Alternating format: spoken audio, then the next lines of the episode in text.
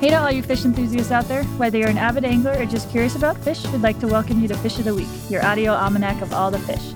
It's Monday, November 7th, 2022, and this year we're excited to take you on a week by week tour of fish across the country with guests from all walks of life. I'm Katrina Liebich with the U.S. Fish and Wildlife Service in Alaska. And I'm Guy Eroh. This week we're taking a step back in time talking about a really ancient fish, a really cool fish, the Pacific lamprey. We're kicking off Indigenous Peoples Month with two very special guests. We've got Kelly Coates with the Cow Creek Band of Umpqua Tribe of Indians.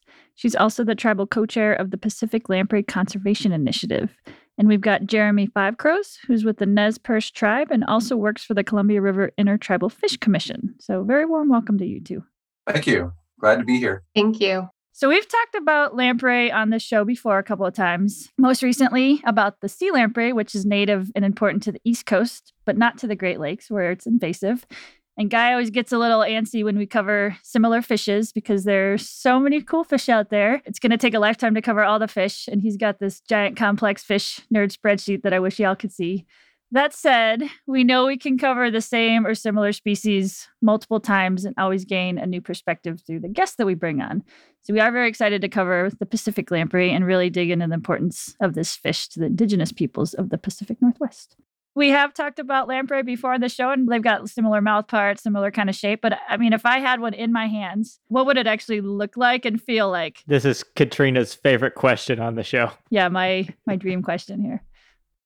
Okay, if you have it in your hands, it's a fish. So it's a little bit slippery, right? Cotton gloves are helpful to pick them up and to hold them, definitely, like you would if you're working with a salmon. But lamprey, when I have picked them up in the past, just to check them out, they actually will wrap around your yes. arm or your hand. And so, yeah, I had a really touching moment with a lamprey once on the Coquille River, just picking it up to look at it. And it wrapped itself around my arm and then just looked me straight in the eyes. And I had a moment with this lamprey. and then I just put it gently back down in the water. so that's what it's like when you're holding it. And how big are they? You know, it depends. Size can vary, but typically around, I would say between like one and like one and a half feet would be a good estimate for them. So you mentioned that mouth. Can you explain kind of what that looks like?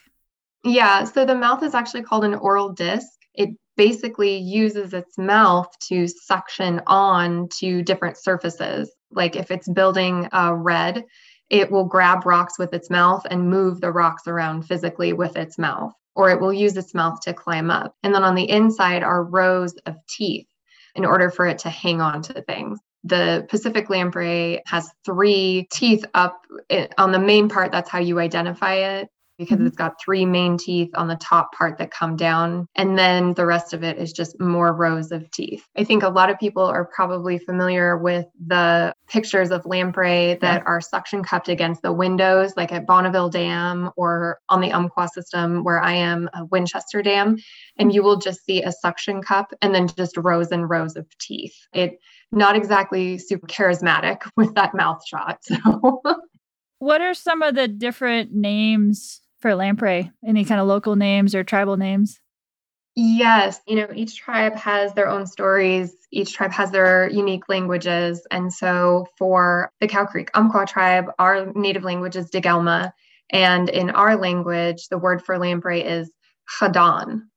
Yeah, and the four tribes that are part of CRITFC, we speak a same language family. And so the word is either Assume or with H, Hasu. I grew up on the Nez Perce Reservation, and there's a little town just on the Snake River on the Washington side called Asotin, and that Asu stem at the beginning it means place of the lamprey so the town there's a little stream called asotin creek and it was really exciting a couple years ago when the nez perce did their translocation program of outplanting some lamprey there because they'd been extinct there for almost 100 years i think I think it's really neat. Kind of, I've noticed that in my travels across the U.S., place names, a lot of them do have fish associations with them, so you can really kind of get a sense of what was there and yeah, how important things were. Isn't the Eel River down there in California actually named after lampreys? Yes, it is. Is eel a common name? for the lamprey out there? Yeah, so um, if you talk with our tribal elders, oftentimes they will refer to them as eels. And so it is a pretty common name for them. So, what's the relationship like between the tribal nations here and the Pacific lamprey? So, I think different tribes have different origin stories, right? And for our tribe, we have an origin story of how lamprey lost its bones. And I can recount that for you oh. all now. Please yeah. do. One day, the lamprey met the salmon. They started to gamble. The game was one of sticks, as your fathers play, betting on how many robes or furred switches the other holds. The lamprey, who was very lucky, won for a long time. Then he became careless. He bet recklessly. The salmon began to win. The lamprey lost all he had won. Then he lost all he had of wealth. When he lost everything, he bet his bones. Mm. Again, the salmon won. That is why to this day, lamprey has no bones. Huh. I like it. Uh, and then also, we hear lots of anecdotal stories from our elders about how, in some places, it was like the kids' job mm. to harvest a lamprey because they would, like it in major waterfalls where there would be salmon fishing over scaffolds and kind of dangerous conditions. They didn't want the kids to be up on the scaffolds doing that. So they were tasked with gathering the lamprey that would build up at the bottom of waterfalls oh, cool. in preparation for migration. And so we see the, uh, lots of great photos of little kids with like gunny sacks that are just like walking along in the rocks in the pools and like picking up the lamprey because they tend to more migrate at nighttime. Is is a great thing for the kids to do. And they were contributing to the the feeding of the tribe. They're considered one of the first foods, the traditional foods that are found in an area, thinking salmon, deer, huckleberries, roots, lamprey are among those. And traditionally, they're found in a lot of the same salmon bearing streams. In fact, their range went a little bit further than salmons because the Pacific lamprey are good climbers and that they could get past passage barriers that would prohibit salmon from going past them. I guess uh, from a nutritional standpoint, how do lamprey compare to, say, salmon or some of the other fish that run to sea and then come back to the rivers to spawn? So, lamprey are a very lipid rich fish. They go to the ocean, so they have those marine derived nutrients in their bodies they're a fatty fish, right? Traditionally, our people would catch lamprey and then we would dry them and have them over the winter because you could really have a good caloric intake if you had lamprey as a part of your diet. Also, the oils that lamprey produce, those are used as medicine, again, because of the lipids. So they were a really good source of nutrition for tribal members. And have you guys eaten lamprey? Oh yeah. yeah.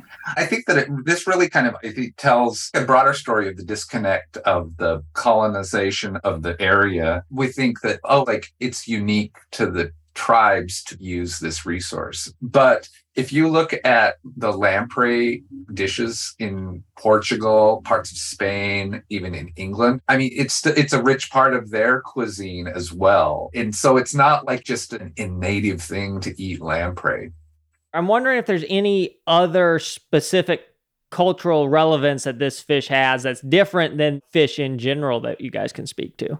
Lamprey weren't just a first food source for tribal people, they were also used as medicine as mm. well. I've spoken with some of the tribal elders about lamprey oil being used to cure earaches. And for me specifically, I was gifted some dried lamprey from an elder. Tribal parents would give this to their kids when they were teething. And I said, Well, I've got a daughter right now who is full on teething. So I'll have to try it out. And so I did one day. She chewed on a piece of dried lamprey for probably 20 minutes and slept better that night than she had in three nights. So anytime I see parents that have teething babies, I'm like, you need to get that baby some dried lamprey stat.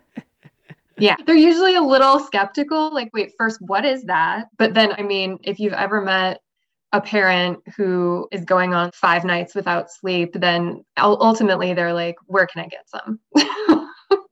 well, another kind of unique one was my dad would tell us that this is what his elders would do. But you know how if you brush your teeth and then drink orange juice, how it's just like reacts in your mouth and it just makes the orange juice taste terrible? Well, a lamprey will affect the kind of the sweet receptors in your tongue. And so when they would go, huckleberry picking, the parents would give kids like, "Oh, here's a snack before you go out and pick." and that so they'd eat the lamprey. Then if you eat huckleberries right afterward it's that same unpleasant reaction and so they tended to get more huckleberries in the basket rather than in the kids mouths. Oh that's so smart. I love it. I would have liked to do that as a kid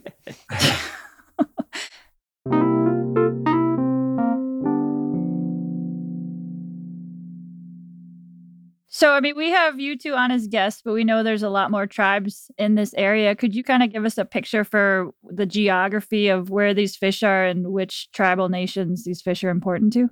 So, the range of Pacific lamprey goes from Baja, California, all the way up basically throughout the Pacific Rim, Pacific Northwest, BC, Alaska, Kamchatka, all the way over. And so it's a pretty big area. And because Pacific lamprey don't home to their natal streams like salmon do, really it's a range wide issue. And so you have tribes engaged all the way from California all the way up through Alaska with this initiative. We have a lot of tribes in Oregon that are pretty heavily engaged, as well as Washington Idaho, we've got folks in California, and we're also learning more and more about Pacific lamprey in Alaska every day with the mm-hmm. outreach efforts that are happening up there.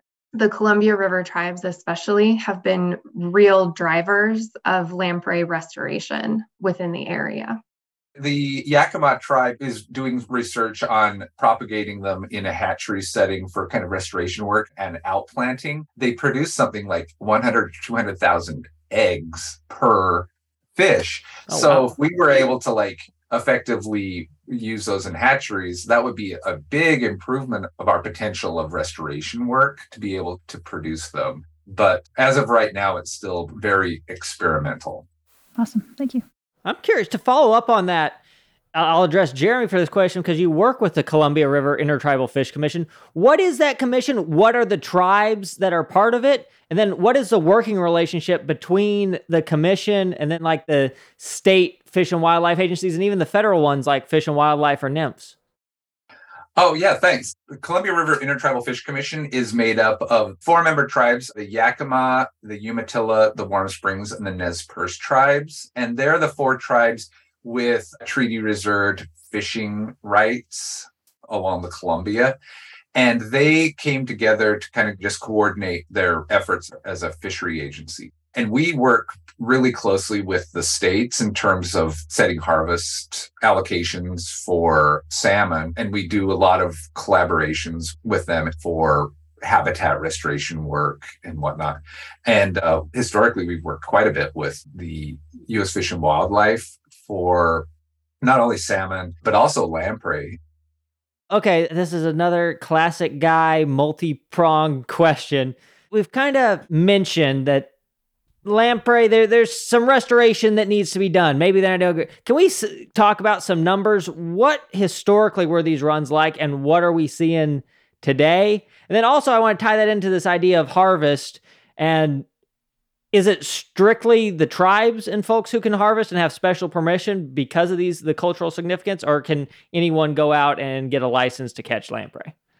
That's a really good multi-pronged question. I'll start with the historic numbers. So I can give you just a frame of reference from the Umpqua system, and then I'll let Jeremy speak to the Columbia. But for the Umpqua, when they first started counting lamprey at Winchester Dam, which is on the North Umpqua River, right around 1964, there were 46,000 lamprey that were counted in that year. And then if you flash forward to right around 1995, we had something like 15 lamprey that were Ooh. counted Dang. And so we saw a massive decline over the last five years or so. The count has been hovering a little over a thousand lamprey every year, between a thousand and two thousand. So our numbers have rebounded a little bit, but hmm. nothing like what we saw historically.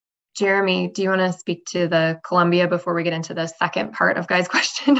Yeah, historically it was numbered in the like literally in millions of fish. And even Bonneville Dam 60 years ago, we would see returns of like 400,000 lamprey in the 30s. But then as each new dam was built, it would just continue the decline. In fact, in 2000, 12 lamprey passed Lower Granite Dam. And in fact, some of the years we have data gaps because the Corps just stopped counting them because it's like, well, you know, they're just gone or uh, like they wouldn't oh, bother man. because there were so few. But good news is that in like last year, what's the biggest run uh, that they that Lower Granite had seen since it was built, and that was largely due to the tribal translocation program that, that okay. was getting fishing back into the rivers. Uh, uh, you know, you mentioned they're kind of the first fish. What's the timing of their migration in relation to the, some of the salmon species you see out there? Pacific lamprey migrate upriver starting in kind of May, June, and then run through the summers. We're learning every day about the different life histories of lamprey. So we do know that some of them overwinter and then spawn in the late spring, early summer. The overlap is for different species of salmonids, for example, they would be coming upriver at the same time that some of our spring chinook species would be and some of the summer steelhead. And then when they're spawning, sometimes in winter steelhead spawning surveys, people will see lamprey spawning as well at the tail end of those surveys to later spring, early summer. And so that's kind of when they're in the river and when you'll see them in conjunction with some other species. Super cool. I was wondering, you're talking about these fish, okay, they can climb and they can get past some of these barriers that salmon can't. Are they having any of the same issues with these dams? And also, what have these dams done to some of the areas? I know some of these falls get flooded. Are the access areas where you can harvest these fish the same as they were historically, or have those become more limited in recent times? There are several questions in there. So yeah, yeah. That. And the, the fish passage around the dams, like not only the ladder system, but also the juvenile bypass system to keep the juveniles from going through the turbines, were completely designed for salmon and the needs of salmon, their physiology, their behavior. And so generally the ladders, they flow too quickly with 90 degree angles because you know it's a man-made engineered design and what the lamprey will do is traditionally they will just attach to a rock build up some energy, burst forward, go to the next rock. But when they get into those ladders, they'll attach on the wall. As they're kind of inching along, they'll hit the 90 degree boundary and their suction cup will, will no longer hold on because it reached the edge and it'll just wash them back downstream. And then the juvenile bypass systems, since lamprey, they're so ancient, they don't even have bones, they're cartilaginous fish. So as the juveniles, they just get sucked into the tiny holes into the grates that, you know, that you know, it's like nothing for a baby salmon to run into and keep swimming or get washed in. But sometimes they'll pull up those grates and it'll just be like a solid mass of juvenile lamprey impinged in them. And so, oh. you know, it kind of hits them going down and coming back through the system. In recent years, there's been improvements to that. There's some of the dams have specific lamprey bypass systems that are engineered along the ladder that's just for lamprey and their climbing technique. So that's kind of some improvements that have been made that's heartening for that. And then also the just the spill over the dams during migration times because they can survive going over the spillway it's just not going through these bypass systems for the juveniles. Yeah. And then in, in regards to the waterfalls, one of the biggest areas in the Columbia Basin for harvesting lamprey is at Willamette Falls. And we kind of cheat. So, because mm-hmm. that waterfall is part of a power plant, the, mm-hmm. Portland General Electric operates. And during the late spring, early summer, as the water level goes down, they'll put in these flashboards that divert more water to the hydro intakes, which dewaters the waterfall is just a fraction of what the um, flow is traditionally. And so we work with a power company and they give us the timing. And so that's actually when we schedule the harvest. So it's mm. actually really safe because we only go up there after it's been dewatered. So it, it's still a pleasant day and we're like, oh, this is so cool. We're harvesting lamprey, but we're not risk of getting washed away. Yeah so mouth, I mentioned I've seen them stuck on the windows up there at Bonneville. They're stacked up like cordwood, and it's just you got all this water, like Jeremy was saying, pushing them back. So I wonder how hard is it if you're going off and harvesting these things to pull off that because it seems like they're on there pretty tight, but yet you say that this is the kid's job, so it can't be that hard. So how hard is it? I guess. Generally like a sliding motion sideways is enough to kind of just like with a suction cup will can release it. Kelly mentioned how they'll wrap around their arm and you know sometimes people that just uh, start working with them will panic when they actually attach to your your arm. And it's just like it, you can tell someone who's new versus someone that's experienced because the new person will like panic and think they're going to get their blood sucked whereas some experienced one or the elders will be like oh and then just casually as if it's nothing, just slide it off the end of their arm. And so it's just funny to like watch as people are learning and working with these animals, even though they, they're not going to like suck your blood, they don't feed as an adult. Yeah. But if you do leave them on too long, they'll leave a hickey. And we've uh, we've had people learn that lesson the hard way as well. hey, you look like an Olympic swimmer with those cupping marks and everything.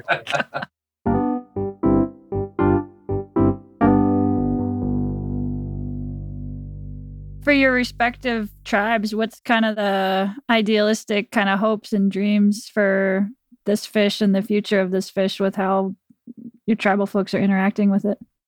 Well, I mean, I, I, the overall goal could just be contained in the healthy, self-sustaining population numbers that could support harvest. To be able to continue our cultural connection to this food and this important first food, but also in numbers that they actually can help serve their ecological purpose as well. They were evolved for here, they integral part of it. And we can't let them go away. Mm-hmm. And uh, but also we don't want them to be continually dependent on humans yeah. just to reproduce. Uh, so the like, self-sustaining. You know, if we can if we can important. get them to boost back up to numbers and f- fix some of the problems, they can take care of themselves. But right now, there's a lot of stuff standing in their way.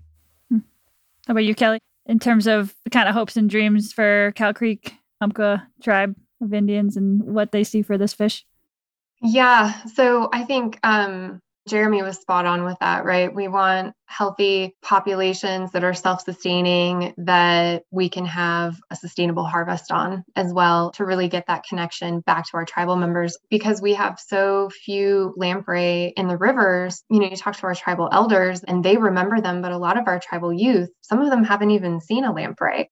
We do a lot of education and outreach about lamprey to our tribal youth and try to get them as much hands on experience and with them as we possibly can. And so it's just being able to get them back and reestablishing that connection with a culturally significant species, a culturally significant first food source is really important. Um, but I'd love for us to be able to have a traditional harvest within our homelands again. We haven't because we've been so concerned about the population numbers being so low, but it's really important important to have that connection. And so that would be my goal is to have that harvest again. What can the average citizen in the range of these fish do to help conservation efforts, or what can they be thinking about with their own personal choices that might help these fish or some of the other fish? I think first and foremost, it's education and learning about the fish because I don't know how many times I've run into folks, you know, maybe it's a public tour or something else, and somebody will say, "Oh, lamprey, aren't those those horrible invasive things that yeah. eat everything?" You know, they're thinking about Blood Lake, Attack of the Killer Lamprey. Insert eye roll here. And so I have to do this education with them like, well, actually, you know, Pacific lamprey are native. They're a really important part of the ecosystem. And let me tell you about them. Um, so I think the first step is just learning about them and understanding what they're doing. And then the more knowledge we have out there about what this fish is, the more lamprey kind of restoration enthusiasts will create out there. And so I think the way that we do it is through educating younger kids Second of all, is Northwest has been in a drought. We had that horrible heat dome event. We definitely had some fish die offs. And so I think just also being mindful about what's going on with our water conditions right now and our changing environment and anything that you would do, um, you know, to help conserve salmon or water in our river systems is going to help lamprey too and I'll add on to that the importance of just continued research. Uh, historically, lamprey are very underrepresented in scientific research just because they, you know, all of the attention kind of goes to salmon or, you know, kind of more commercially important species. And they're just fascinating fish, but there's so much of their life cycle we don't even really fully understand because they, there's just never any will or funding for that. And CRITFC operates a fish genetics lab Hmm. that was started was for salmon. But once the tribe started doing the translocation programs, we do a genetic sample of every single lamprey that is part of that. So we have this library of family histories now of all the lamprey in there. In fact, it was really good news last year when the first adult offspring of translocated parents was detected Oh, wow. Bonneville. The amount of information that represents to be able to tell that we know its parents is mm-hmm. that's unprecedented you know in, in history to think that here we this particular lamprey we knew exactly when it was born we knew when it went to the ocean and who its parents were just by its dna so uh, uh, th- th- that level of using scientific knowledge and advances is really exciting for this field Is there anything we're missing from this conversation that you'd like to tell folks listening about this fish or the work being done around them? So I think one thing I would add is just for the restoration piece. Again, it's very similar like to the salmon story, right? There's no one silver bullet. It's a multi-pronged approach, right, for restoration. So with the Pacific Lamprey Conservation Initiative, if folks want to learn more about the initiative and about lamprey, it's pacificlamprey.org and you can go there and learn all about the initiative and what's going on range wide for Pacific lamprey. in the intro you mentioned like just how ancient of a fish it is and that blows people away that they predate trees. Mhm. they predate beetles. They're pretty amazing, yeah. we today are closer to dinosaurs than dinosaurs were to lamprey. They are really really old. You know it was actually my father Nez Perce elder who said it's like how do we let something that's 450 million years old go extinct? It's stunning. That something that's been here for almost all of life on earth that we could kill it off in a couple of generations is so shameful I got the chills. All right. Well, thank you two for joining us today. Appreciate This has it. been a great conversation. Appreciate yeah it. thanks for having us on Yeah, thank you. Okay. So get out there and enjoy all the fish, especially the Pacific lamprey. Thanks for listening to Fish of the Week. My name is Katrina Liebich, and my co host is Guy Eroh. Our production partner for the series is Citizen Racecar. Produced and story edited by Tasha A.F. Lemley. Production management by Gabriella Montequin. Post production by Alex Brower. Fish of the Week is a production of the U.S. Fish and Wildlife Service, Alaska Regional Office of External Affairs. We honor, thank, and celebrate the whole community, individual tribes, states, our sister agencies, fish enthusiasts, scientists, and others who have elevated our understanding and love as people and professionals of all the fish.